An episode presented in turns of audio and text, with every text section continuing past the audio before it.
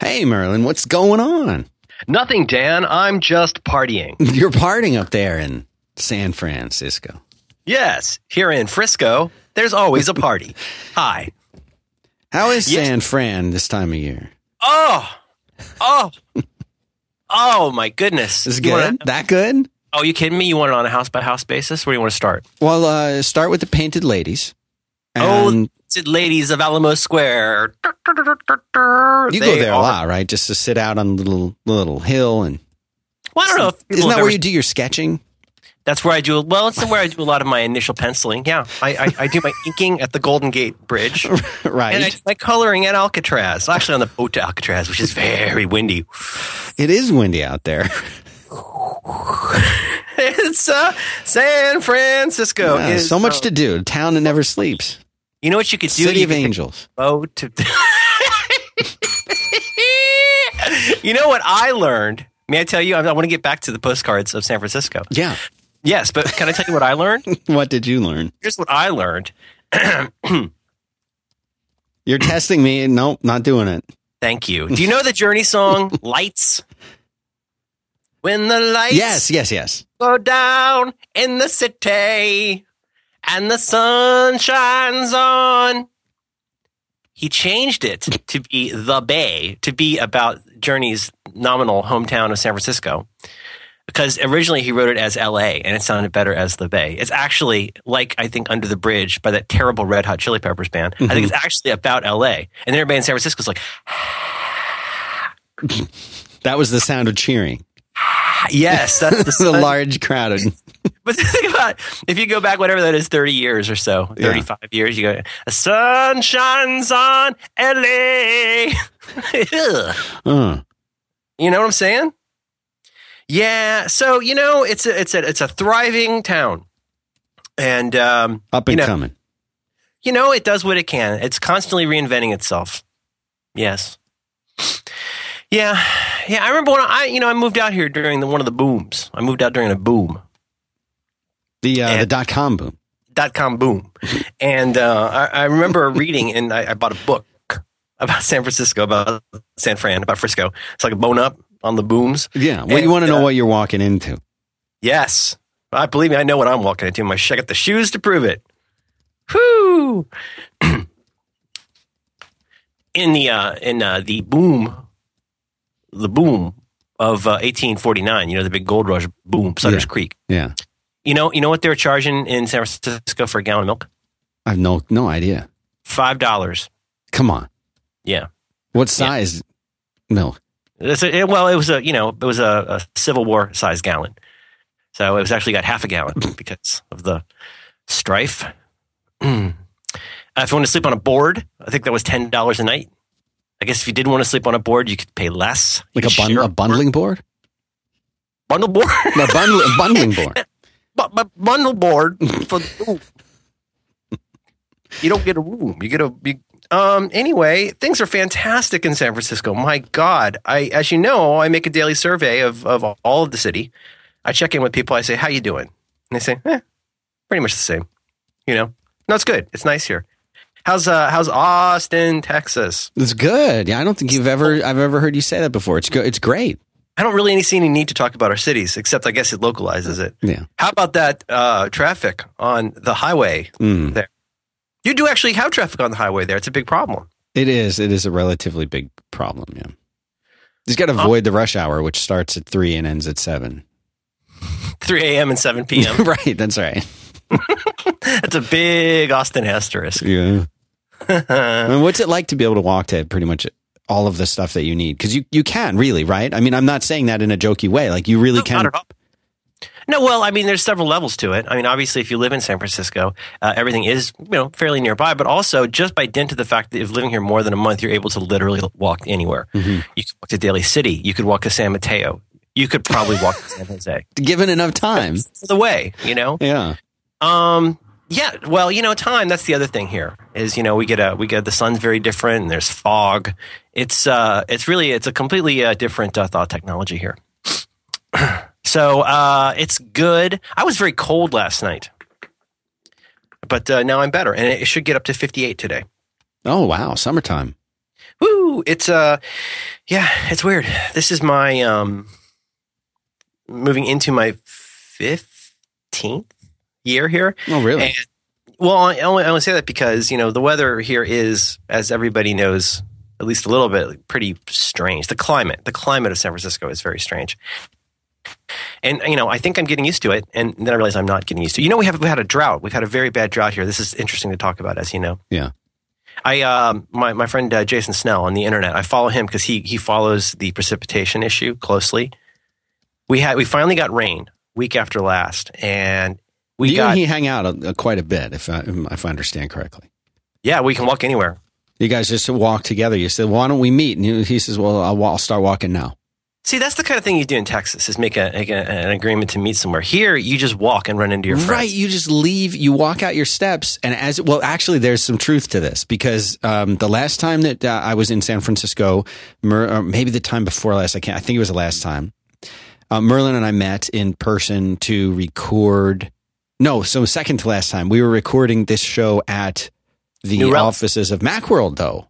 And, Macworld. Oh, brother, I remember that one. and we, we we were done recording and we were walking as you do and Mhm. uh, we were we a group there were a group of developers hanging out because that's you know that's what happens there they were sort of hanging out on the front steps of their office That's one of the pillars of XP, hanging out. and they they shout merlin merlin dan and they they came over to us and we talked to them it's just that's just normal there for you Uh, yeah, that, that's pretty normal for me. But actually, if memory serves, they did not look at all at me, and, and they all crowded around you because they like all those other shows you do. no that was not true That's what happened. I think if, if there's ever a situation where you and I to, are together and there are people talking to me and not you, it's because they're petrified uh, to talk to you and they figure that I'm sort of like the C lister. And, you know, it's like, it, it would be kind of like if, uh, who's that guy you like, Ryan Gosling? Jonah Hill. If he showed up and Jack Nicholson showed up, people would be terrified to talk to Jack, but they could walk over to the, uh, the other guy and be like, hey, it's just, it's just Ryan. Wow, I just there's so many levels on which to address the inappropriateness of that analogy. I don't think that's accurate. You don't have the Jack Nicholson eyebrows or hairline. Hmm. I watched You, The Shining um, again recently. Have you seen that? You're an entrepreneur, Dan. People admire you. They want to ask you, "How do I do it? How do I do what you did? How do I quit? How do how do I go out Yes, there? How do I kick my corporate? How do I literally literally kick my Uh-huh. corporate stooge job to the literal curb?" Yes. And you say, first you got to get a curb. I gotta go. And then you got to get the job, and then you got to Stop touching me. Stop touching me.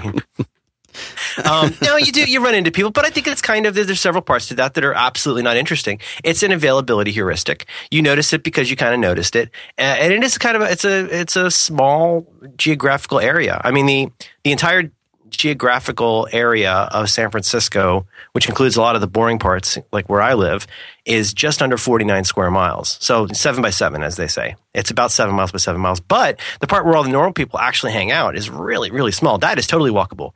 You could circumnavigate that area three or four times in a day and still have time to pick up a MacBook Pro at one Stockton Street. I was just in there yesterday. They're doing fine, by the way. I'm relieved. Mm, yeah. Um, sorry, I just got a text. It's okay. Everything all right? No, it's it's it's it's a real thorny issue for me. Actually, it's I I checked out I checked out a couple books for a friend of my daughter's. I was her front, as uh, Woody Allen says. A And, beard, uh, just a beard, I, I was her book beard. right? Hi,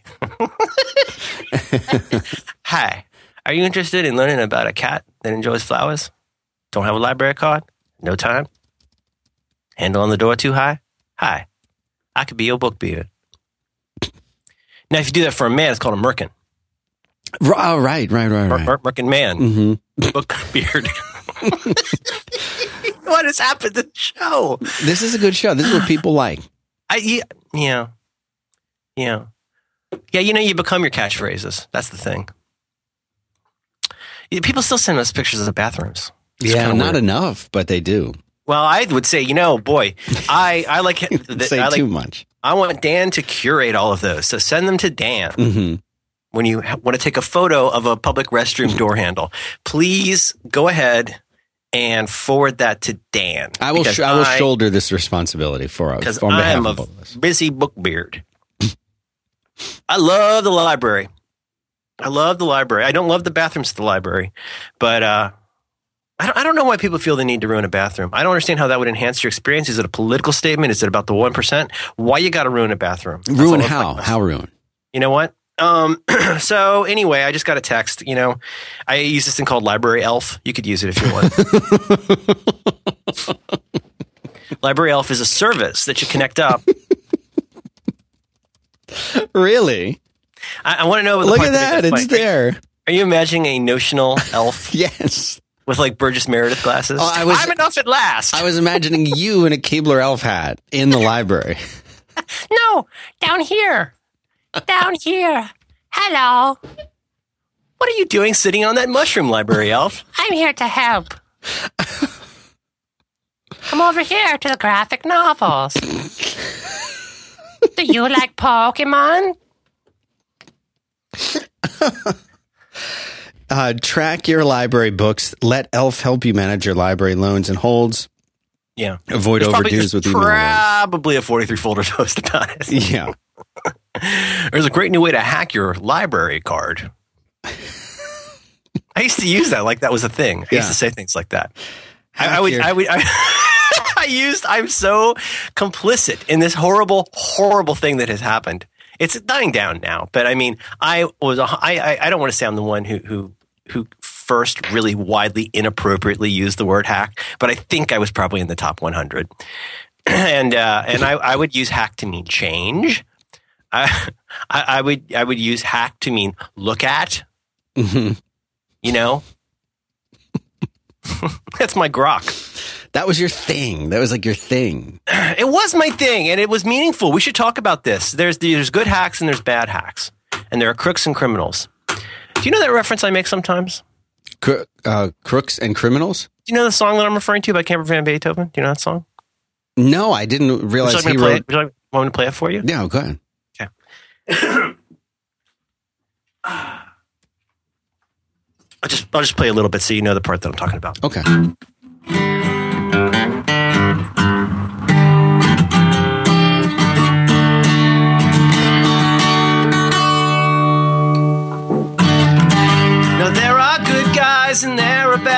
Guys. And there are crooks and criminals. You recognize that? That's a, I wish you'd keep going. Come on, keep going. Here comes the chor- here comes a little pre-chorus. Ready? So just get high while the radio's on. Mm, just relax and sing a song.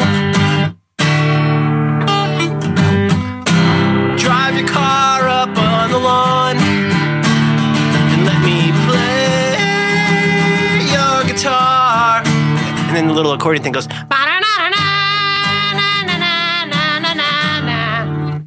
Now, right there, I, I made a change where I added in the greatest guitar chord of all, all time Which one is?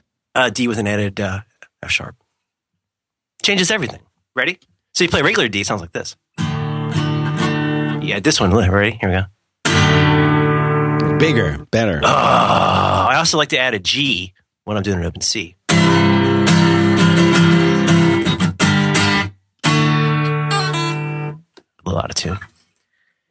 When you first started playing it, because I don't, I, I love that song as you play it, but Uh, you know, I've been up for an hour, so I'm not really live yet. good. It reminds me a little, and I, I'm assuming that song you're playing came way first. Yeah. Of uh, "Good Riddance," the Green Day "Time of Your Oh. Life" song. Oh, Just a little bit.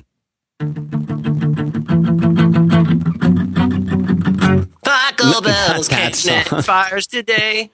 No, the another turning point, a fork stuck in the road one. Oh, I hope you weren't disappointed by this, Seinfeld.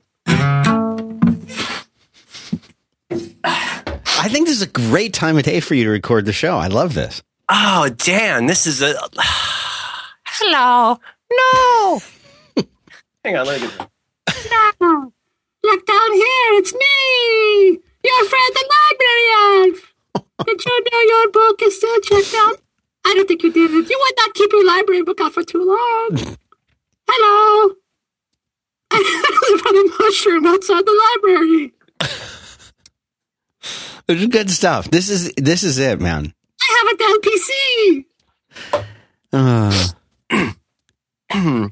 um, Dan, Mm-hmm. good morning. Day. Uh, hmm. Would you me about something that you like? I would love to do that. I have a few things to tell you about. The first one is a, a company called Squarespace. It's a new company hmm. with a new product and a new idea. Is that a startup, Dan? They're a startup in New York City. New York City. They're an all in one platform that makes it easy to create your own website. It doesn't matter what kind of site you want to make. You go there, use their simple tools, all built in, constantly updating everything. And they're giving you 10% off. At the end of the month, Merlin will be writing out a check to compensate them for the discount. So, fleecing Merlin. Squarespace.com, it's 10% off. That sounds like a bad 90s rom com. fleecing Merlin. Yeah. Keanu And, Reeves uh, is fleecing Merlin.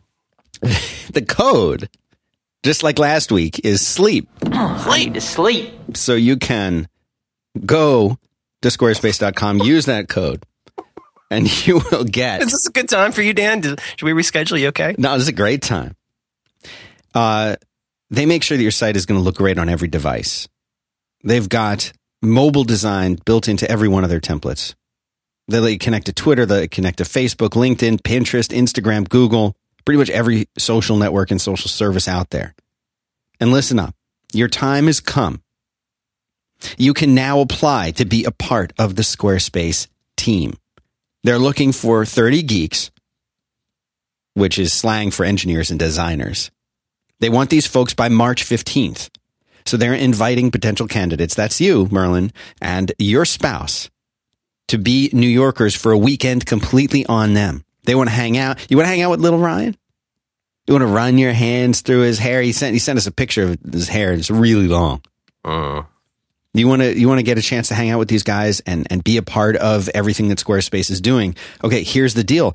They will fly you and your significant other out to New York on them for a weekend if you make the the cut. 30 people they're looking to hire. So help us help them.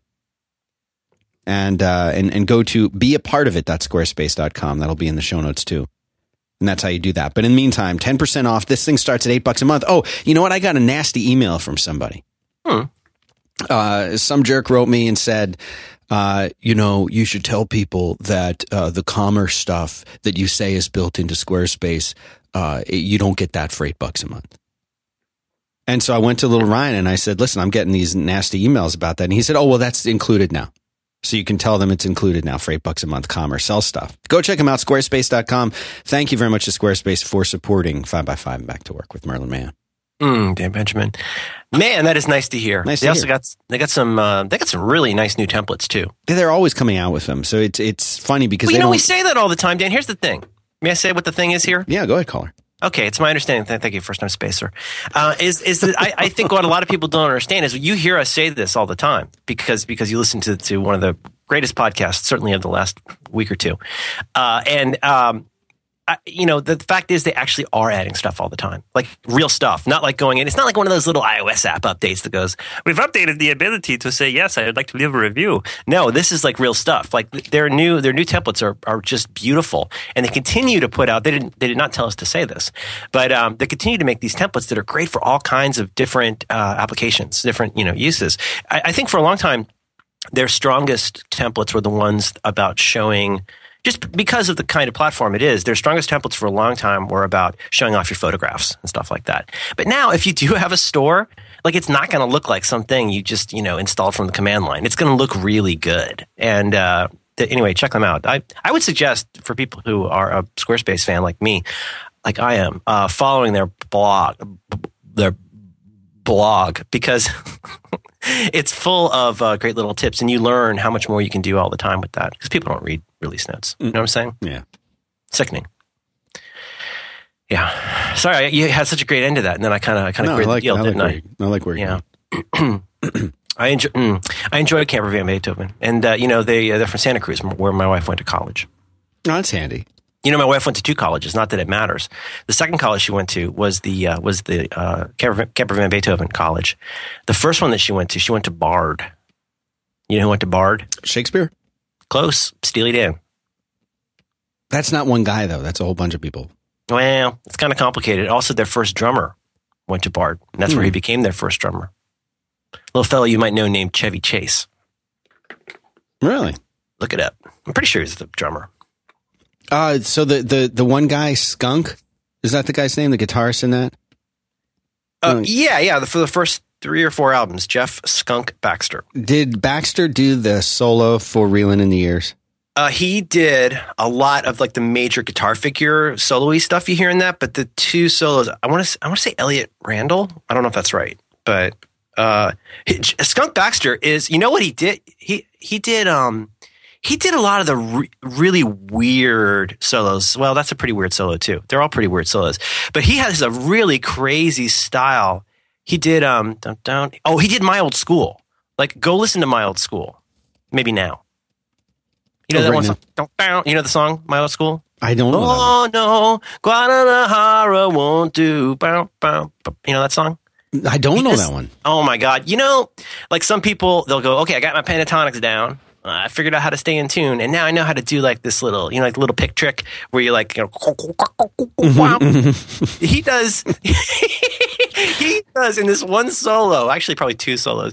He does like every bananas guitar player trick you've ever heard, and Really? it's yeah, it sounds like somebody losing their mind. It's really cool. Down, down, down, down, down, It's like the tab, pretty much. You guys remember this, don't you? Anyone? I'll see myself out. And you- you heard the story where he, where where uh, where Jim put me on the phone with him, right? You heard that story. Yes, I did hear that story. It's Wasn't that a pretty sweet thing to do? hmm I got scared because nobody nobody ever contacts me about anything because they're apparently scared of me. But I'm sitting there, I'm making my daughter noodles. Did I tell this story on this show? I told this Not on this one. It's a really quick story because it's really a sweet thing that Jim did. He knew that he mentioned when we were talking on Amplified, we were talking about how he was going to see Skunk Baxter, and he was glenning a little bit about the people that he was going to see. Right. And uh, and I was like, wow, Skunk Baxter, that's really cool. Because of course, like most people of my age, I remember him from being on What's Happening with the Doobie Brothers. Remember that? Yeah. It's a classic scene. I Uh, don't They open all the doors. Every I door. they- remember the show. I mean, The the, Brothers are coming out. yeah. bro- but no, I didn't know They're that. Rob's. Yeah. Um, and I was like, wow, that's really cool. You know, and I almost said something really stupid. I might have said something stupid because I do that. But I almost like, say hi for me. Like, you would have any idea who I am, which you wouldn't. And I don't really have anything to say. So, I'm, I mean, anyway, long story short, I'm making noodles for my daughter and I get a text. And it was something like from, from Jim. And it's something like, I need to talk to you right now. And you know, you know how I don't like a, I don't like a message like that. No, no one does. And I said, "Oh, well, what can, is it okay? Is everything all right? Can I? You know, I'll call you right now." And uh, I called him right away because I have his phone number. And, uh, and he says, "Okay, hang on a minute." And then I hear, "Hello." I'm like, uh, "Hey, this is Merlin." He goes, "Oh, hey, this is Skunk." jerk! Oh, Jim Dalrymple. And he was super nice. He sounded, you know, you know the kind of people who are very quiet and have a deep voice and say, Yeah. "Thank, thank you very much." And you can tell they're like pretty smart and deal with people a lot. That's what it was like to talk to Skunk Baxter. He wasn't all like whacked out on uh, goofballs or anything. He was. Uh, he I think he- he's cleaned up. I think he's uh, straight now. Oh yeah, he's straight, and he uh, and he, you know, well, I think if you're designing missile systems and consulting on those things, they don't want you to be too loopy. Yeah, clean up your act a little. you guys, I need to really make one quick change to this. I was at the library and I saw an elf on a mushroom, and I think there should be some way to make sure that I'm not worried about one. Okay, you guys, I'm not weird or anything, but like if a lot of libraries got elves. anyway, nothing like that. No. It was super nice. Yeah. And uh, yeah, and so I would say check out uh, my old school, which I think is on. It's one of the one of the first two. He was on like for the first four. I think he's on Pretzel Logic. He's on a lot of like the big Steely Dan records. Wow, this is really uh, valuable information. Would you want want me to play the guitar some more? Yeah, I would like to. Yeah. No, people don't like that. Nobody likes that. Um, so San Francisco is fine. hmm I uh, A lot of The- people have, have written us, Merlin, to talk about the sleep discussion and episodes that we've had. yeah, A lot of I- people. I- Yes, and um, one way I I feel like one way I can tell that people are actually listening to the show is when they send us links yeah. or photos of bathrooms. but uh, uh, I think a lot of people are like, "Hey, if you haven't seen this yet, like here's this BBC article or here's this you know Forbes thing or whatever, like on on sleep." And it's funny the timing's weird on that because the last three nights of sleep have been really janky. So bad sleep, and I'm noticing it. Like I feel pretty stupid. you know something we didn't talk about excuse me, in relation to the sleep thing is we didn't really talk about things like sleep surfaces, beds, and that kind of stuff. Hmm. And we've talked about the room being dark. We've talked about, you know, sound machines. We've talked about not staring at an iPhone. You think or- you'd like to do a show on sheets? Not on the sheets so much as the bed themselves, the bed itself, and how much different uh, having a good bed will make from a bad bed. Mm-hmm. I think it's important. I'm sorry. You're the guy running around with gaffer tape in a hotel room. No, it's a it's a really. you don't want to talk about the bed, but you're all right talking about running around with gaffer tape and sticking it on I'm electrical just, I don't know, outlets. For some reason, you know, you, you think about like when people people You don't want to talk about beds. It's fine. It's your show. Whatever you do, it's fine. what what what I, what I think is funny is you know people like to when they say oh you know they finally stopped doing that show I'm glad you know when I knew uh you know when I knew even I was getting tired of it it's when they talked about beds. Oh, I'm serious. First, Merlin uh, uh, played a 20 year old uh, indie rock song. Um, then he he pretended that Skunk Baxter was seeing elves at a library. I'll never forget it. I'll never forget it. I was in the chat room, angry, Yeah. and uh, and then Dan wanted to talk about beds. I think it's worth mentioning that a good too, bed Dan. can make I a think big beds difference. are. If you're going to sleep, you need to get a bed. That's Stop it. you don't want to hear it. I'll tell you what, because it makes a people huge. slept on a board, Dan. Ten dollars a night. A a, a, a book, booking board. right, but they weren't in their mid 40s like you. You can't Wait, do that. That would be. You don't think there were any forty-year-old miners back then? No, of course not. And that 40 back then was like 20 now. Hmm. Hmm. Hmm. Is that right? hmm Huh. So, True Detective. Yeah. Uh, did you hear what they were talking about with uh, with M theory, membrane theory, No, I know a about the flat circle, Oh, you know, um, fourth dimension? I um, I really need to watch that episode again. I thought that was a really good episode. That was the best episode of the season, and I will go far, so far as to say it was it was maybe the best episode of any TV that I've seen in in years. yeah. Yeah. I, I like I like something. No, I'm, I'm just thinking because I, I I can see why you'd say that. It- It's uh it's got a there's a lot to chew on. It changed the whole the sh- the entire. There's no spoilers in what we're saying. The whole narration shifted. It the, the it went from past to present. It went from understanding to not understanding. It went from uh, questioning. If you haven't already been questioning the reliability of the narrator, then the shame on you. oh, but sure. oh, okay. All right. Yeah, yeah, yeah. I, I wasn't sure what level you were talking about that on because Oh, there's the one deep. level of well, there's the one level of from the very first scene or whatever, in the very first you know few minutes, you're like, hmm, they seem to like him for this, Mhm. Right? And so my wife and I didn't even talk about that for three episodes because I, I didn't even want to talk about that because it seems so obvious, right. But yeah, um, you mean when at the very first, it's the first point in the show, I think, where what you're seeing on screen does not agree Yes. with the narration Right. and you know that what you kind of suspected, which was that something went a little bit. hmm Yeah, it was really funny though. There's the there's one scene where they're in there with McConaughey and he's. I want to learn to smoke like him. I want to. I want to smoke just so I could be more like him. I'm gonna. You can't do that with a wizard, wizard cigarette. I don't think. No, you like can't. An Ethernet cigarette. And there's and suddenly the mostly mute uh, cops, the two Mhm. cops, I forget their names. Um, they start talking a lot, you know, and they're doing more than just leaving the room and coming back. And I turned to my wife and I was like, and the second act begins. Right. I was like, you could tell right then, like this is everything up till now has just been set up. Yup. Yeah. And you know, it's uh if you haven't watched the show, you have you can catch up plenty fast. I think it's we just saw the fifth episode of this, you know, one hour show, which is in a weird way, like just it is kind of a straight up police procedural in a lot of ways. Yeah. But the acting is fantastic. Also, you know, my lady and I were talking about it. I hope they don't get any more too much into the family stuff.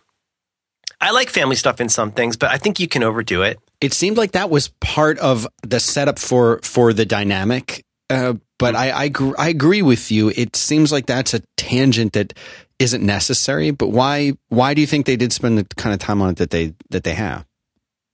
Oh, well, I think it's very important for the setup. But at the I mean, think about a bunch of your favorite shows that when they got annoying, uh, these kinds of shows, like it, they always they they trot out the teenage daughter at some point. Right.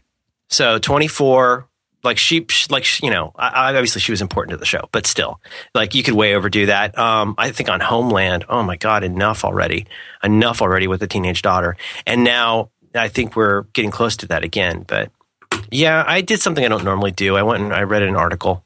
I read two articles. Annalee Newitz wrote something on. I did that too.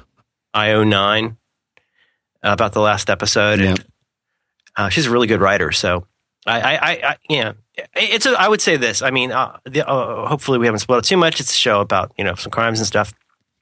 And uh, like a lot of my favorite drama shows, um, I think it really rewards your full attention.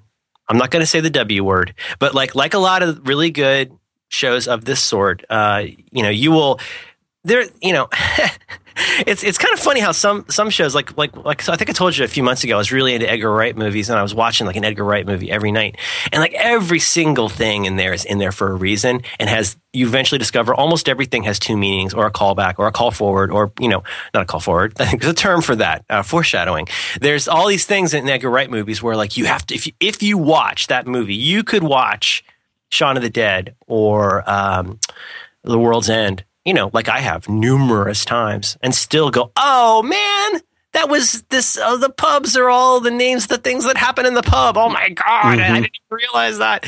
And then, so then you go and you flip over and you watch something like Homeland, which is a very good TV show but it's like oh god yeah. just get on with it. And it's like it feels so when you it's, it's, like after you have read or watched something that's very very tightly carefully plotted where they obviously know where it's going. Um, it's not just all a bunch of like hand waving. You know I, I made my peace with lost and i understand that the hand waving was a big part of what made the show what it was. But all I can say is with True Detective, I uh, I have pretty good confidence that they know exactly where every episode is going. And, yes. and there's a very specific story being told here in chapters.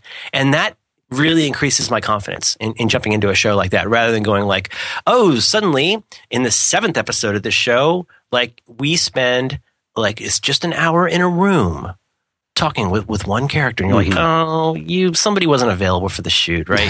it's one of the Doctor Light episodes, right? Is that what this is? Like but um, I think it's a I think it's a really, really quite good show. Yeah, it's yeah. Uh, it's really really great. McConaughey's amazing, and it made me watch uh, Dallas Buyers Club. I watched like the first third of it. My goodness, he smokes great in that too. Is he? Does he smoke in real life? Because you almost feel like somebody who does it that well.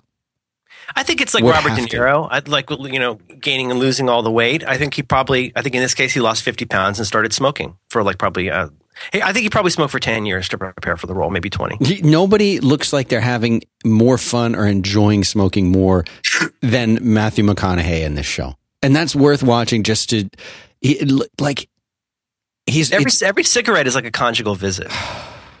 I mean, he's really, really savoring. Mm-hmm.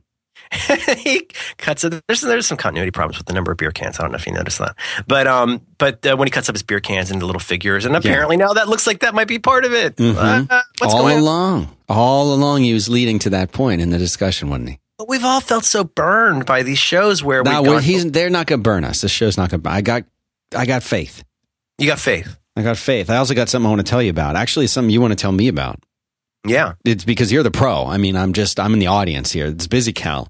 BusyCal. This is an alternative to the built-in calendar app. Is that a calendar program? It is. It comes, uh, you know, if if if you're familiar with uh, uh, OS X or or Mac OS 10, as some people might call it, uh, this takes it takes the pain out of managing your schedule. The pain that you might feel if you were just using the built-in calendar. This is the thing: is that people like us, Merlin, we take this to a whole another level. You know what there's I'm saying? There's definitely, there's there's some others going on. Yeah. You know, a lot of the apps that I swear by. A lot of the apps that I, I would really miss if they went away.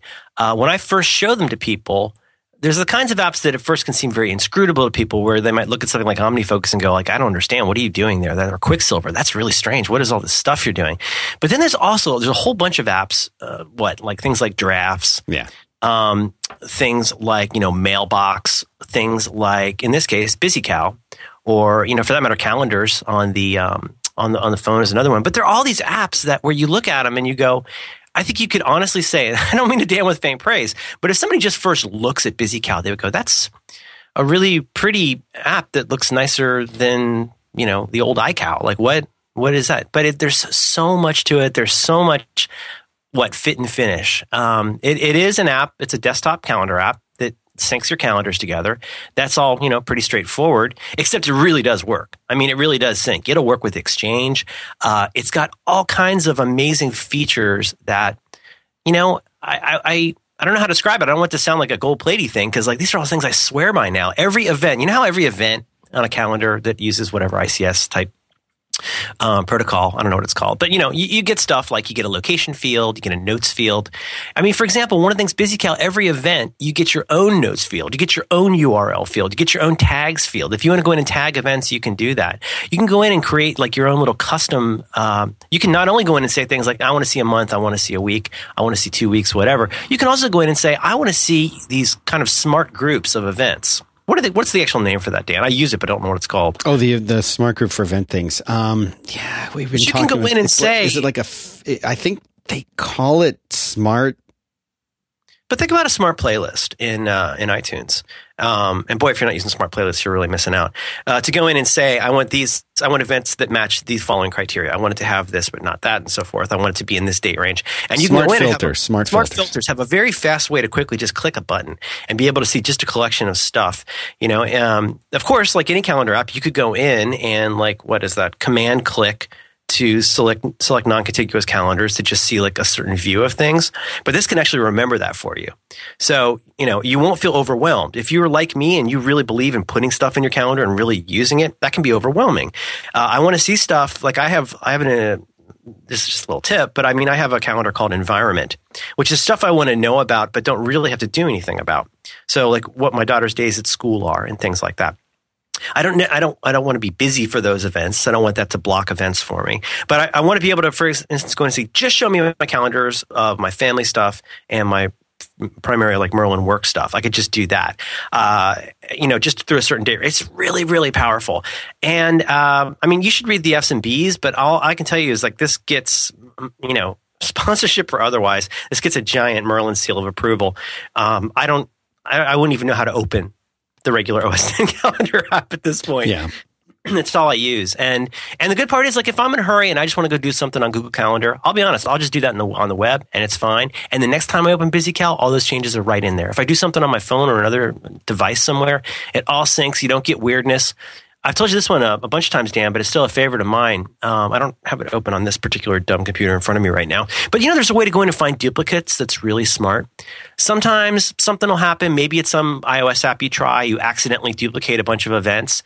You can, it very intelligently can go in and find and delete any duplicate events you have, and it works. It works a charm. It's it's a fantastic app. Thank you very much to our friends at BusyCal. And by the way, if you if you want the URLs, the, the data, place they want to send you is busymac.com. That's where you can go to learn more about this. You can also find this in the Mac App Store. Get it right from there. But if you want to go and do that 30 day trial, if you're not ready to commit yet, busymac.com, you will not find a more powerful, stable, or reliable calendar than BusyCal. That's what we use here too. Go check it out. Thanks very much to BusyCal for making this show possible. Boom. I bollocks that one up good. Sorry about that. I like that one. No, it's it's hard. You know, sometimes I feel like I'm too close to something, and you know, and not to kiss their ass or anything, but I mean that really is an app that I rely heavily on. It's sometimes it's really hard to say. You know, for example, somebody might say, "Hey, why do you use Launch Bar?" And you're like, "Ah, it's really powerful." You know what I use a lot in LaunchBar? What? I mean, you can do this in lots of apps. Please email. Me. You're not Dan. using Alfred. I like Alfred. No, it's not my thing. Why? What? What's why one? Not Why am I not a potted fern, Dan? Prove a negative. You. I'm sitting here on the mushroom. Your books are due. Your books are due. Is there is there a graphical comic elf on the library elf page? I guess I could go look for it myself. There is not one. Um, Alfred is really.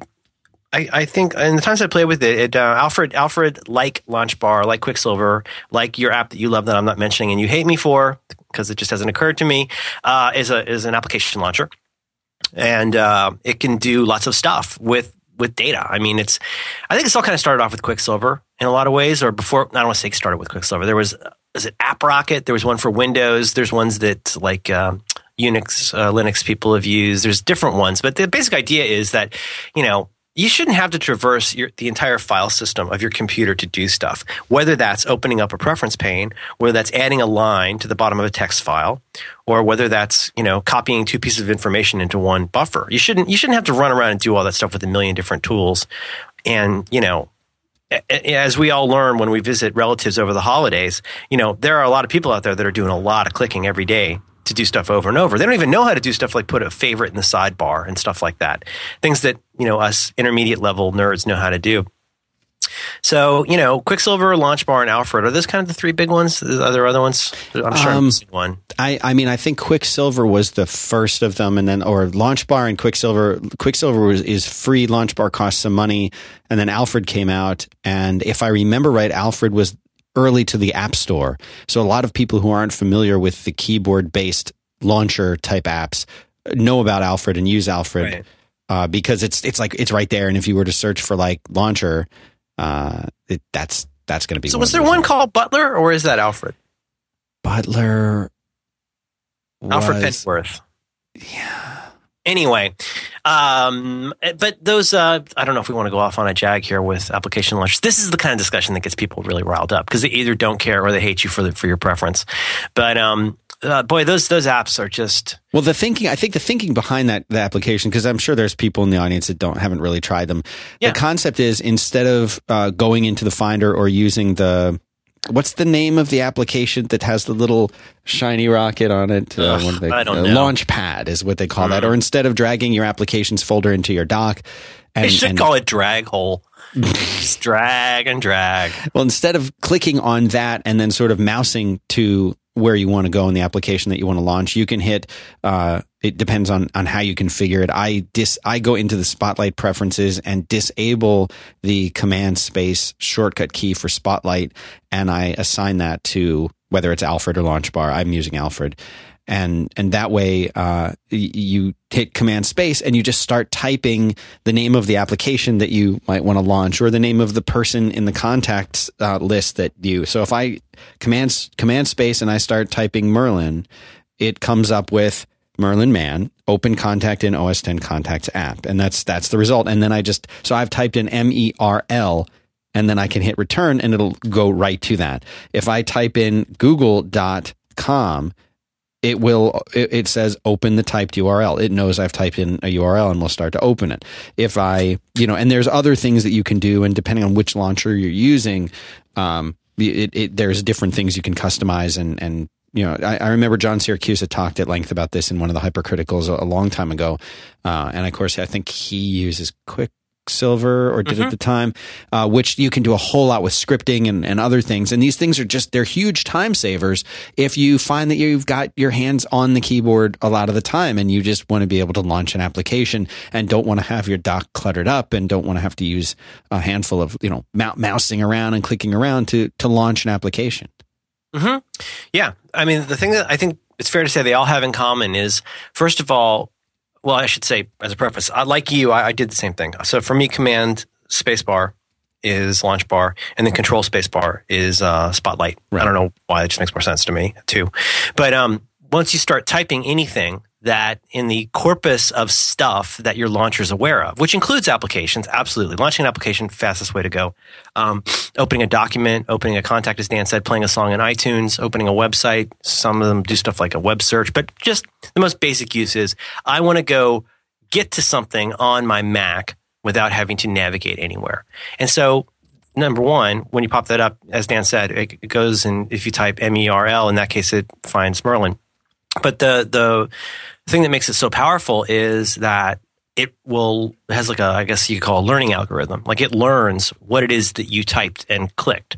So for example, if you type just M, uh, it might come up with Merlin. It might come up with Microsoft Word. It might, it might come up Mail, exactly. Yeah. And the thing is, whatever you've used the most uh, gets associated with that, but it, it's not excluding other ones. So if you type M, all the stuff that starts with M that you've typed a lot all pops up to the top of the list. So now you can just, if you want, you can, depending on how you have it set up, you could JK or arrow up and down to go to where um, I think you can JK. I'm not sure. But anyway, you, you go and you get to what you want in the list, and it's very fast. So, um, and and as you get better at it, I think most of us have figured out you can make those the things that you type shorter and shorter. Um, so on the one hand, it, you can eventually get to where like M, you might start typing. Let's say you go like, oh, I'm tired of typing M E R L I N to get there. I might want to just type M M. So now if you type MM and then select my contact and then you do it again and you later on a week later you do it a third time, it's going to remember that. So pretty soon MM becomes, it, you don't have to go in and assign what I'm trying to say. You don't have to assign a key command to it. It just learns what you typed. So if you want to type, um, if you type, if you type W R I T because you think about writing, you can still go into the list and like go find Microsoft Word in there and it'll remember WRIT means you can be what you can also sign this manually, but it'll just learn how, how you operate. And it becomes, if you remember to use it, it becomes so fast. Um, so, so imagine, me, imagine that you're sitting and you can use it as an application switcher if you don't like command tab. So you could be typing in, and let's say you've mapped M for mail and let's say you've, you know, you've you've mapped S for Safari. So you do command space S, enter. And then you're in Safari, you're doing something. And then you, oh yeah, I want to send an email. Command space M, enter, you know, command N, new email. And you have not lifted your fingers off the keyboard, off the typing surface at all. So little things like that. I mean, that. Yeah, and so what difference. we're describing here, just to not overwhelm people who haven't tried these, I would say give them a shot. Um, you know, Quicksilver had gone dormant for a really long time, and then kind of came uh, came back to life with a, a, lively community. They have a Tumblr where they talk about you know ch- uh, updates and development. I had gotten onto LaunchBar in the time the Quicksilver had kind of languished, and so I've just kind of stuck with it. LaunchBar is really fast. It's um, Quicksilver is not as on my computer is not as super duper fast, but but the basic thing, just go try one of these. You know, just you'll you'll get it now. And then once you get it, so what we're describing to you right now is basically how to take the guitar out of the case, put on strings, and tune it. Like that's the basic. Wow, that's really cool. But then the part, the reason people stick with these and use them is because you can create what I've called functional sentences.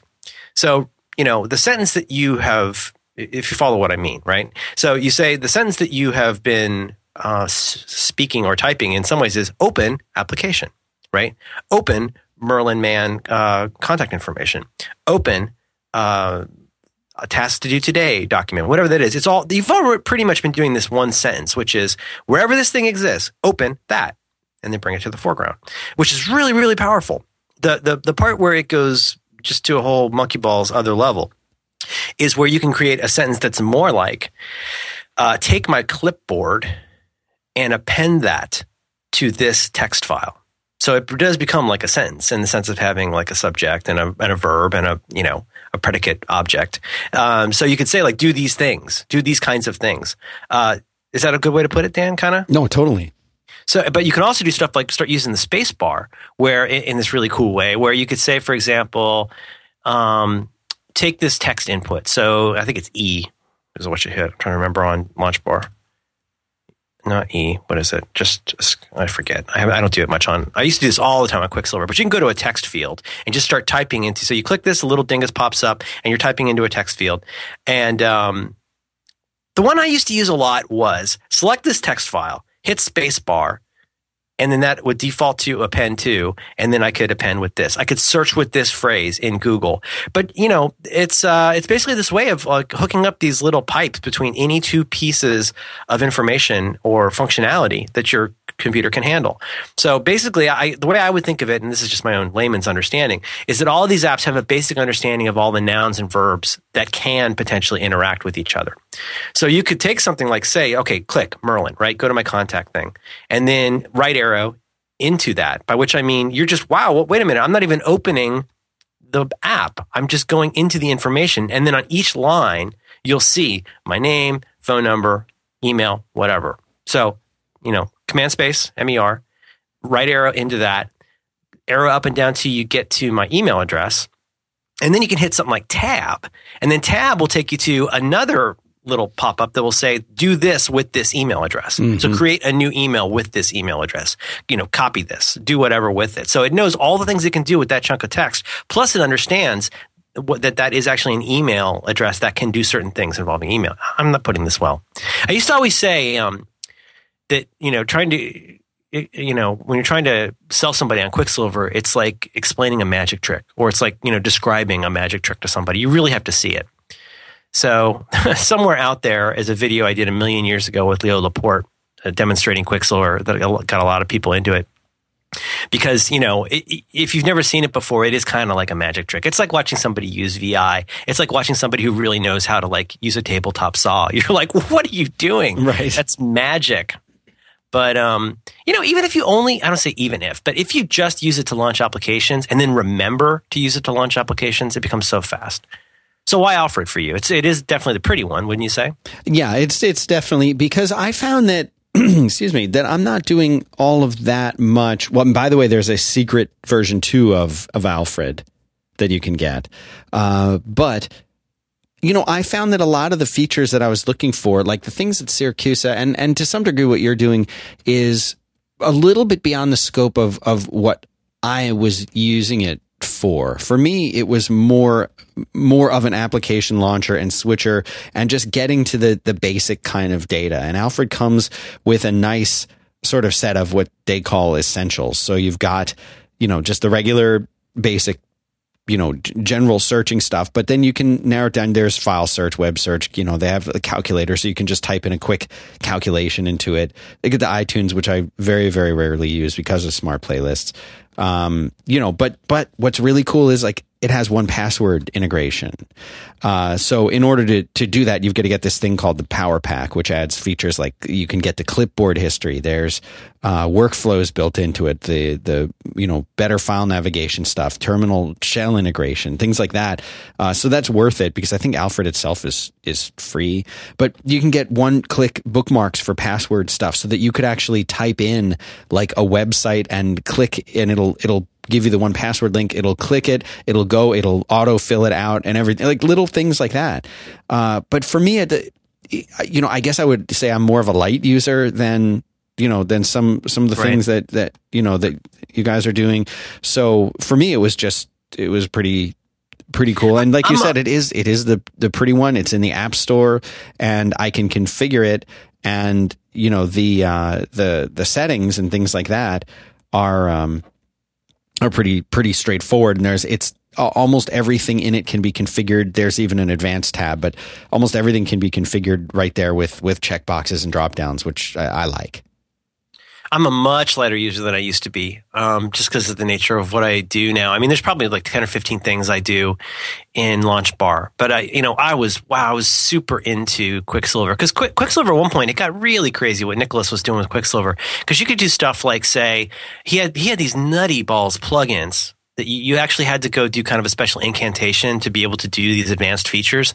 Um, where you could do stuff like you know expose all of the contents of every menu in an app. So you could actually go in and and like basically anything you could do with a pull down menu. I think I think it was utilizing the um, um, assistive what's it called? The the thing the thing that allows you to do stuff like you know there's oh, like like yeah. what TextExpander uses the assistive uh, devices uh, or something like that. Yeah. So basically, you could but you could do stuff like go in and say take this string of text and then go do the following thing under this select this menu basically from inside of this app in the background and go do this thing. It was really crazy. But you know, one I, one I use, and like I say, this is how this all started in this discussion that I use all the time. It's available in lots of different places, but I love is uh, Command CC, which um, you know, once you start using it, it seems crazy not to have it. I, I also, I just to, just so you know, I, I have a clipboard, my current clipboard history thing, which is fine. I don't love love it. It's called Flycut. There's lots of different ones, but you can use app launchers. But basically, it just remembers in a big stack. It remembers everything you've all the all the text that you've copied, or in some cases, the images that you've copied, and keeps them in this big pile, so that you can, for example, with Flycut, I'll go in and uh, be able to go and like basically hit in my case Command Shift V, and then left right arrow through my whole history and be able to like paste things. It's so much faster than having to copy and paste multiple. But the thing I use, I use this this morning, putting together the sponsor stuff for this episode.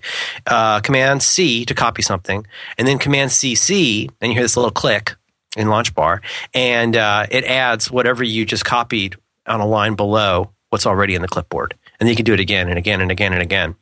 And it's so if you're trying to like copy like seven discontiguous items from a 50 item list. I, I you know I can't think of a faster way to do that. That's not awk or something like that. Right.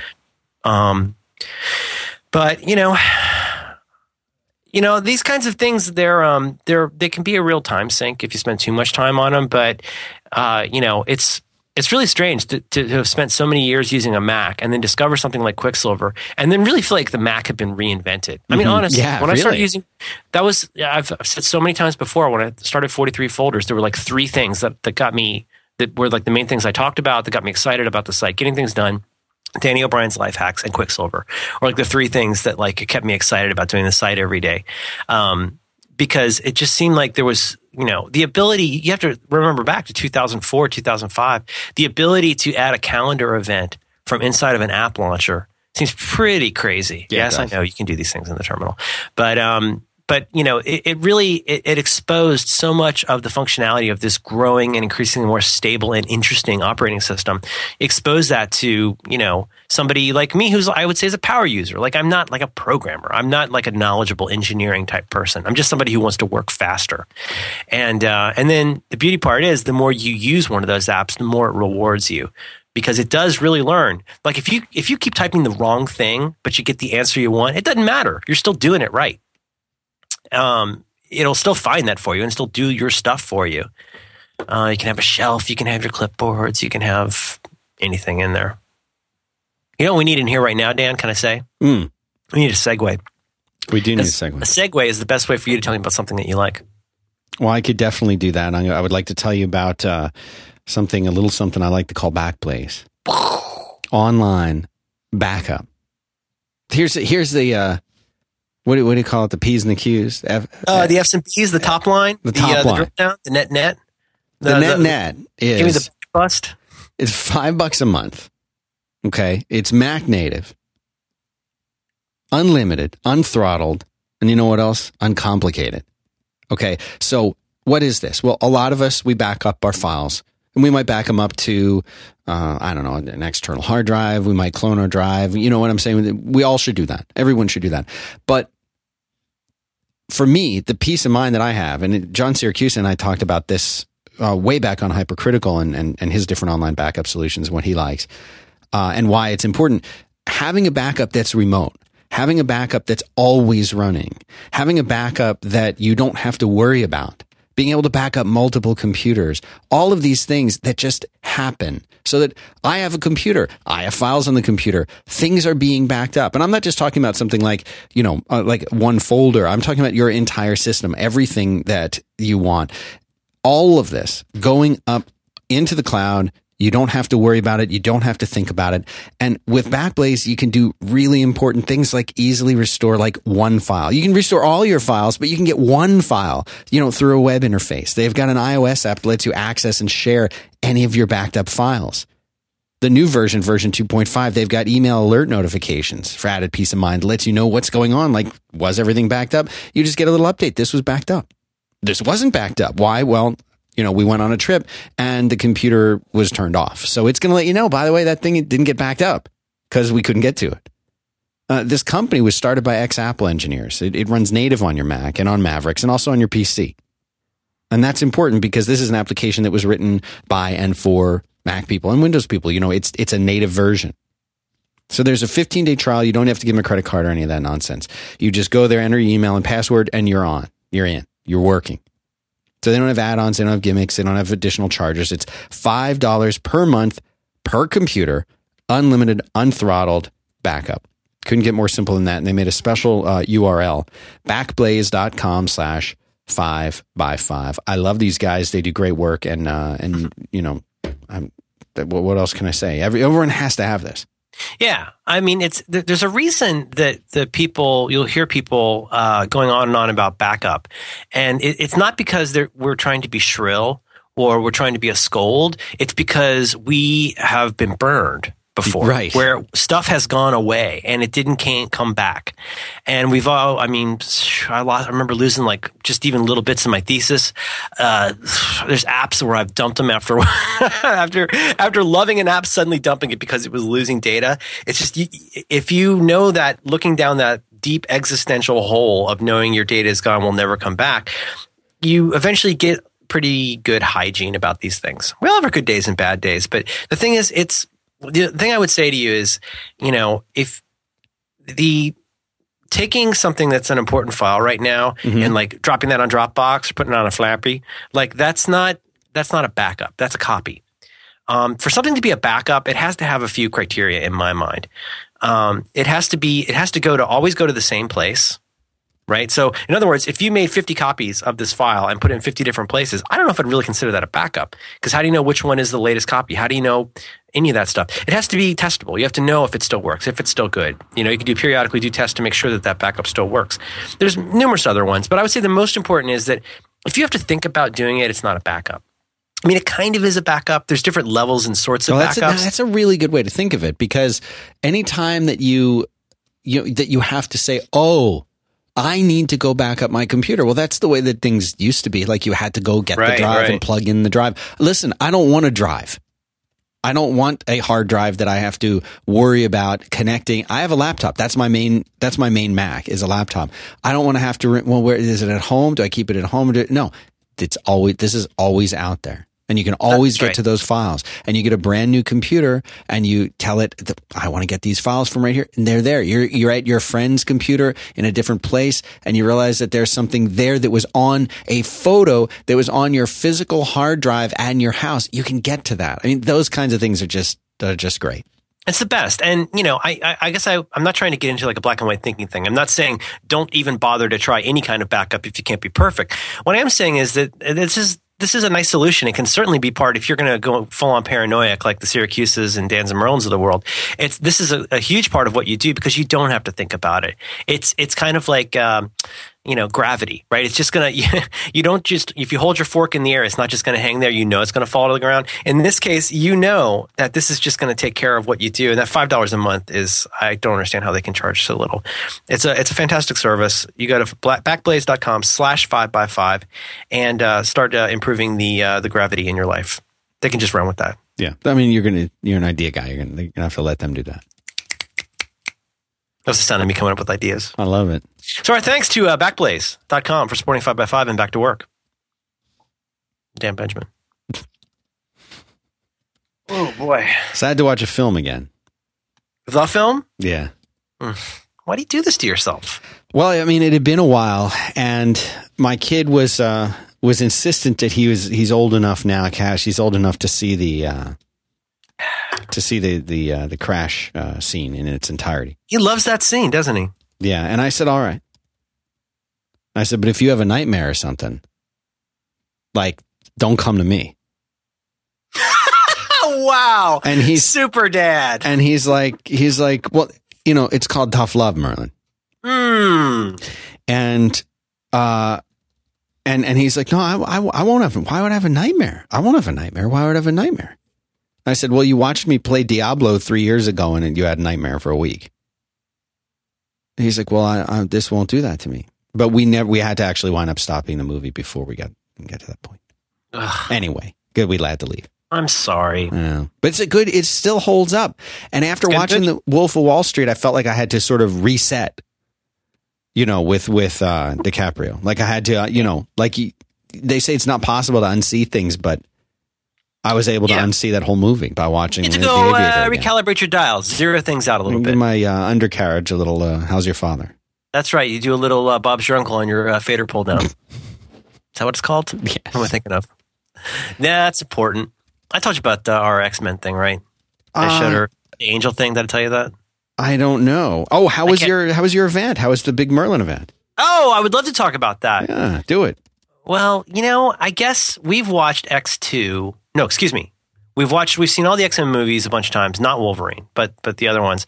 And I've shown her bits of the Last Stand before, but again, to to invoke John Siracusa, I have not. We have not watched Last Stand all the way through because it's it's not the best of those movies, and it's it's the one film where like even I can't tolerate how badly they mangle so many different mm-hmm. elements of character and story. Mm, right. There's, there's a threshold and it's beyond the threshold. Like someday Bryan Singer will put out a special Criterion box set version of X2 where Peter has a Russian accent, and I'll be able to sleep at night again. how do you how do you make Colossus have with an American accent? Yeah, can you you explain can't. that to me? No, you Can tell me a little about how that works. I can't. I can. I won't. I mean, I, I I've seen uh, Pryde of the X Men, the pilot for the uh, the animated version, where both um, who is it? Both Pyro and Wolverine have Australian accents. I'm okay with that, even. But Peter not being Russian? Are you kidding me? That's like that's like that's like Kurt, you know, being from uh, like you know Northern California. right, like he's a sur- he's a surfer from it is just casual, Liebchen. mein Gott. Yeah. Anyway, uh, yeah. So there's that one scene in uh, in Last Stand where Warren, probably what 11, 12 year old Warren, is in the bathroom like with like a cheese grater and scissors, furiously furiously trying to remove his his new wings that are growing in. Yeah, I didn't like that scene. It's a horrible scene, and I guess turns out I have absolutely fast forwarded over that every time in the past because uh, she saw it, and I, it was it was I, I feel really bad that she saw that. Now, does he have he doesn't have a healing factor, does he? Uh, so are, are you really asking me? Yes. Yes, uh, Angel has a healing factor. He has says uh, great strength. He does have a healing factor. He has. A, I think. The, I think the It's healing not a factor. Wolverine level here. No, no, no, no, no. It's not even a Spider-Man level. But no, he definitely heals faster. He has uh, strength. I think all of that. I think becomes stronger when he's Archangel. But yeah, even then, yeah, yeah, yeah, yeah. Yeah. Uh, the comic meetup was great. It's uh, it's becoming uh, so. This is uh, last uh, Thursday. We had our meetup at Two Cats Comics in West Portal, the Ungainly X Man third X Ungainly X Man meetup, and it's it was really fun. I mean, it's not much to say. It was just really super fun, and it's really kind of um, distilling down to this group of like I don't want to say the same, but the same 15 or 20 people. And we're getting to be like a little group. And like we hang out and we go and have a beverage. And it's, I think uh, it's something I'm, I'm really looking forward to. It's something we're going to do quarterly. And it's, it's really fun. I like the group that turns up there. And it's, uh, it's a really, it's, it's really fun. It's nice to get to talk to people, you know, about, uh, Real comics. people talking about real things. These are some super real people. There were two, two men in kilts there. It was, it was, Yeah, and- you you tweeted or said something about that. Which Oh, what does that mean? One of them makes swords. Also, a, a Dominican monk, a Dominican brother, my friend brother Gabe, who I think might be in the chat room right now. Hi, brother Gabe. Mazel tov. Mazel tov. Mazel tov. How do you say it? What's the correct? Mazel tov. Mazel tov. It's like Wookiee, no matter how I say it. You know. Anyway, uh, that went really well.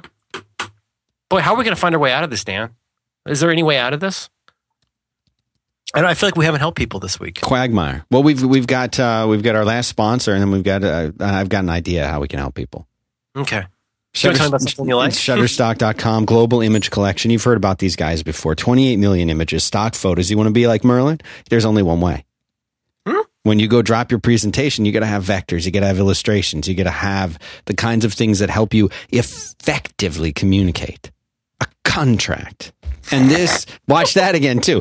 And, uh, i- you know, this is the thing. If you're looking for images, if you're looking for video clips, if you're looking for all of these, these amazing, high quality, anything you want to do when it comes to presenting information, it's there. They're adding things like 20,000 new images a day, 12,000 videos a week. And as and Merlin is wont to say, they don't charge you more for the high resolution version of the files. You can curate Well, all this. specifically, they, I'm sorry, Dan, if I could just jump in. No, go ahead, Colin. They don't nickel and dime you. They don't do that. They don't. They don't dime you. They don't nickel you. You're not going to have that problem here. Please continue. iPad app lets you uh, even even to be honest, it's easier on the iPad app than the website. The website's nice, but the iPad app is stunning. And you can curate and share these pictures via these light boxes. You take your favorite pictures, you throw when I got I got sick, I had some kind of flu. Merlin went out, made a light box of uh, pictures of sick people. Put it together for me. We shared it with you guys, the listeners. That's how it works. You want to share it with your colleagues. You want to collaborate. You can open it up and let them add their own images to it that they find, or you can just say, uh, client, these are the 10 images I found. Pick the one you want for the site. All of this stuff built in. Jim uses Shutterstock when he's putting together uh, the Loop magazine that, that he puts together, gets uh, all the cover stuff from these guys. Sign up for a free account. Go to shutterstock.com. No credit card needed. Find the stuff you like. When you want to purchase it, we're going to give you 25% off. The code is back to work 214. Back to work spelled out 214. Go check out shutterstock.com. Thanks very much to them for making this show with Merlin Mann a possibility. Dan Benjamin. Yeah. Yeah. Yeah. Yeah, Yeah, so I watched the uh, the um Oh yeah, yeah, yeah, yeah, yeah. So you watched you watched the film and you watched an, another film. Yeah You're watching a lot of films. Yeah, yeah. And it's you know it's interesting because this movie for for some reason it it felt very very different to me watching The Shining this time.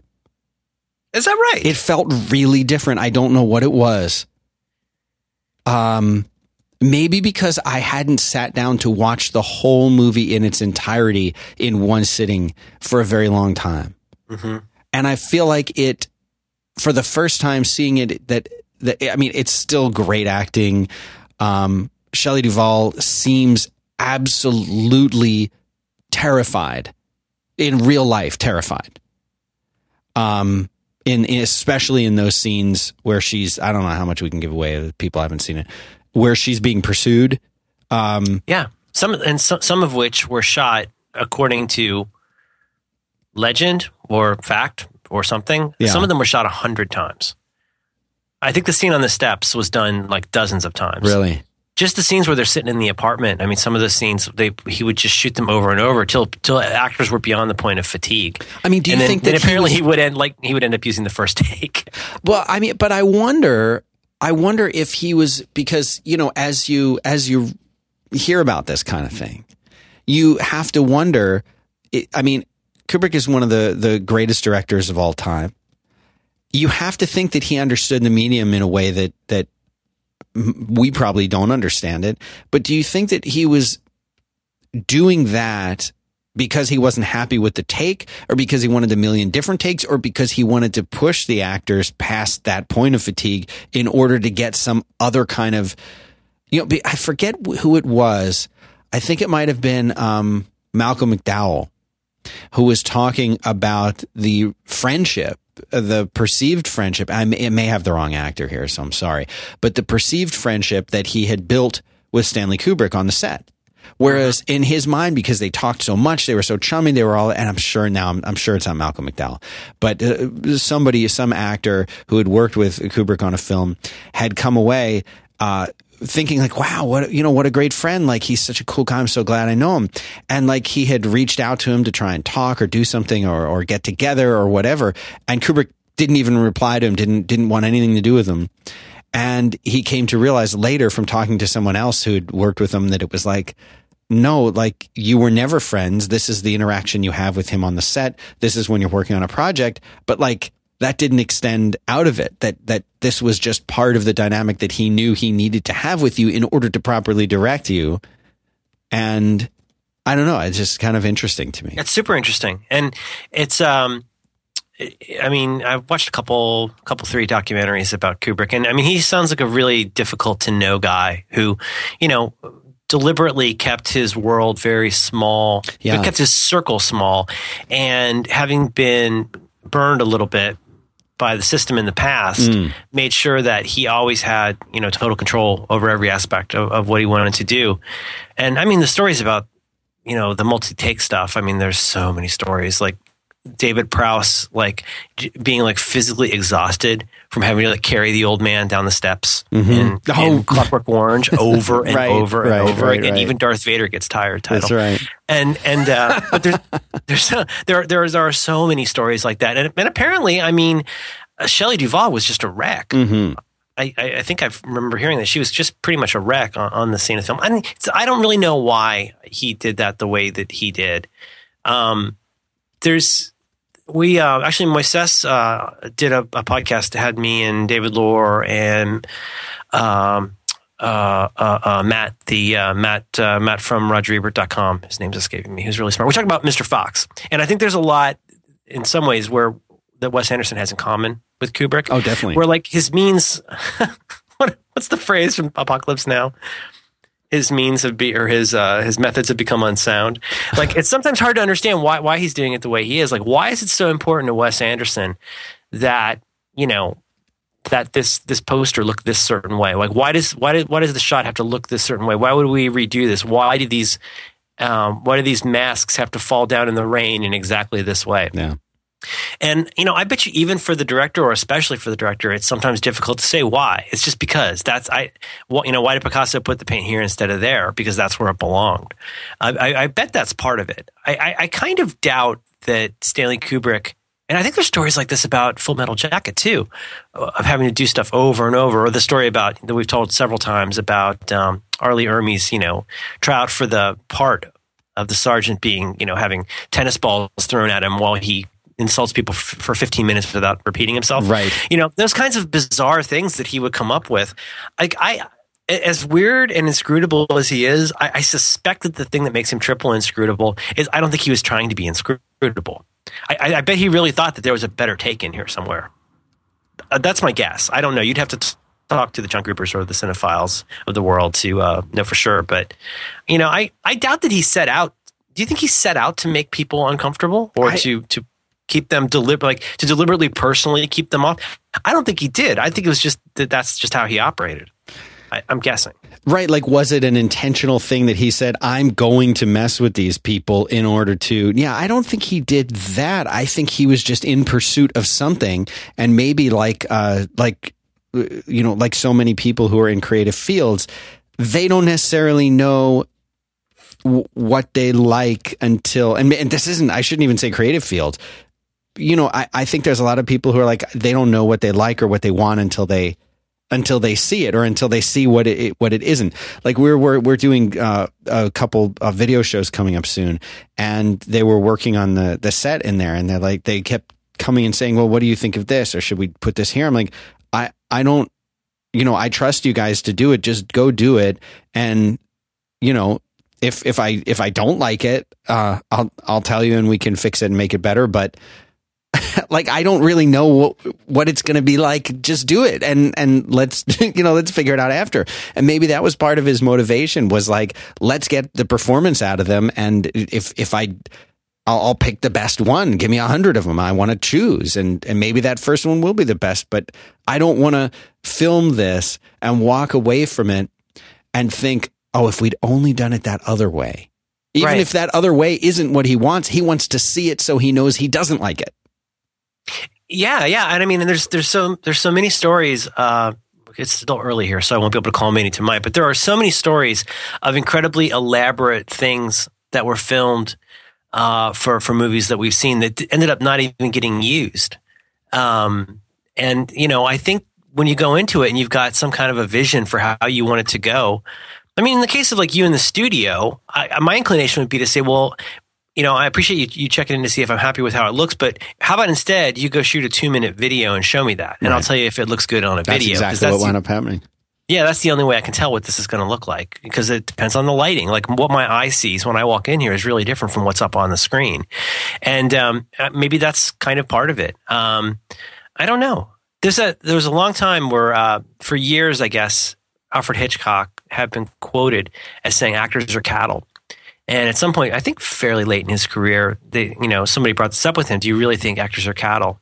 And uh, he said, I've never, I never said that actors are cattle. I said actors should be treated like cattle. Isn't a nice distinction? That is a very important distinction. But that's, I, but if you're sitting there on the set, you know, as a young director wanting to be buddy buddy with George Clooney, um, that's one thing. If you want, you're just thinking about going out and having drinks later. But I, I think for a lot of these directors, they it isn't that they see their actors as cattle, but they see all of those pieces as fitting together. And I just have to imagine being a director, there must be so many different things going through your mind um, about about stuff related to what you're going to see. Like what what what you know is this going to be? What scene will we cut to after this? You're not shooting in sequence. You're thinking about the music. You're thinking about like, oh, do am I eventually going to want this to be a match cut with this other other scene? If there's a dissolve here, do I want Jack Nicholson's face to be in this particular place? Right? I mean, you don't become Stanley Kubrick without thinking about that stuff. Isn't that the term match cut? Like or um, like when when you when the the bone goes up in the air and then it the, it cuts to the spaceship. Cuts to the spaceship, yeah. stuff like that. He does he does a fair amount of stuff like that, or his some of his those slow dissolves that he does seem very canny. It seems like there's the way that that is framed is very purposeful.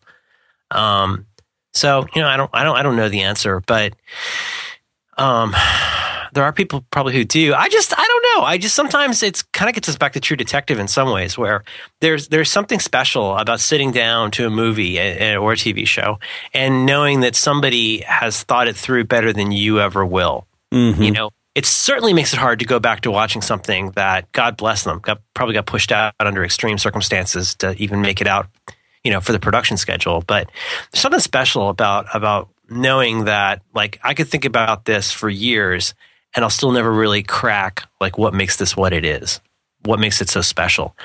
Um, you know, I, I, I said I watched Doctor Strangelove again recently. I feel that way about that movie. Like I, I need still, to. I need to watch Doctor Strangelove again. I need to watch that again. Mm. Speaking of uh, John Gruber and, and 2001, have you read uh, this uh, site that he's been linking to, Typeset in the Future? No. Oh, it's fantastic. It talks uh, the the latest. Uh, I'll put this into the show notes. Where can they find the, the show notes, Merlin, if they want them? Oh, sorry. Uh, show notes uh, for this episode can be found at 5by5.tv slash B2W slash 159. Well, the the latest article in this is uh, ty- uh, typeset in the future is uh, about Moon, and the prior one was uh, was about 2001. But Sam, Sam Rockwell movie?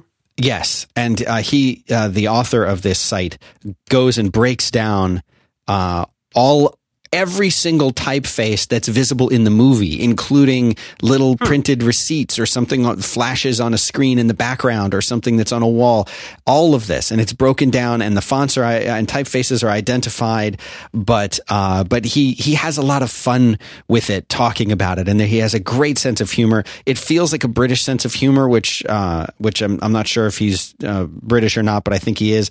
And he talks about it. And please, please, even if you've never seen the movie and don't want to see the movie, Merlin, I beg you. Now I'm I- looking at looking at the one for Moon right now. This is exhaustive to say the it's least. but it's hilarious and the way he writes it it's so well written and everything's been been looked at and what he also goes into and points out so do we have a spoiler alert here do we have a Um, sound or something we play Go read a book. okay uh so that is our um our uh, our spoiler alert horn now but uh spoiler alert this is a movie about uh clones and there are so many subtle hints at that that uh that, this is going to be a movie about clones in so many different ways. Uh, for example, um, the like early on in the movie, uh, when Sam is recording a message to his uh, family on Earth, or believes he is, um, he says something like, huh, "I'm just talking to myself up here." Um, you know, he's um, when he's uh, he his shirt says that he's wearing when he's jogging. Wake me when it's quitting time.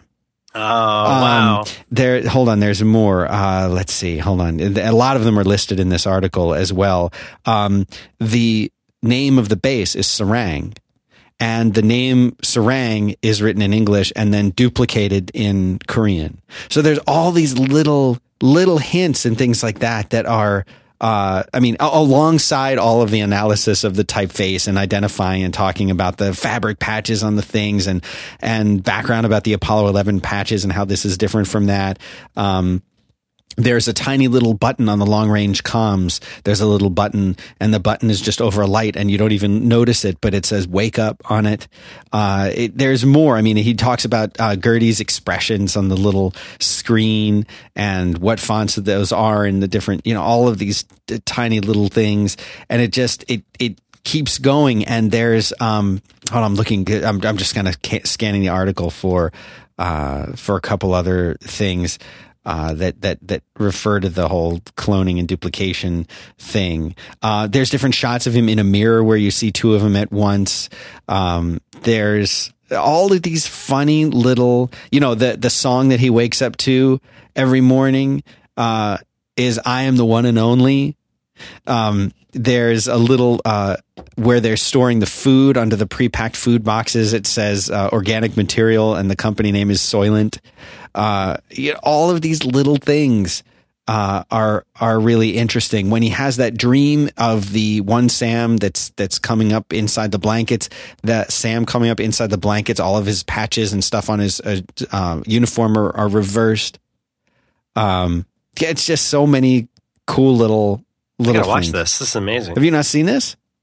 I started it a couple times, but Oh my I'll gosh, definitely- you've got to watch it. All right, I will. See that that's really satisfying uh, to me that somebody's thought that all the way through. It's this and it's lushly illustrated with uh, screen grabs from the movie. as Oh you said. yeah, I just I can't wait for the you know for the next movie. That that I'm that this guy takes apart like this. It's, it's so much fun.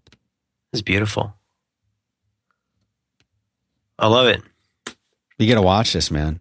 Okay, Please. I'll do it. I will do it. I'll do it. Uh, I'll do it today. Does Does it have any anybody trying to cut their wings off in it?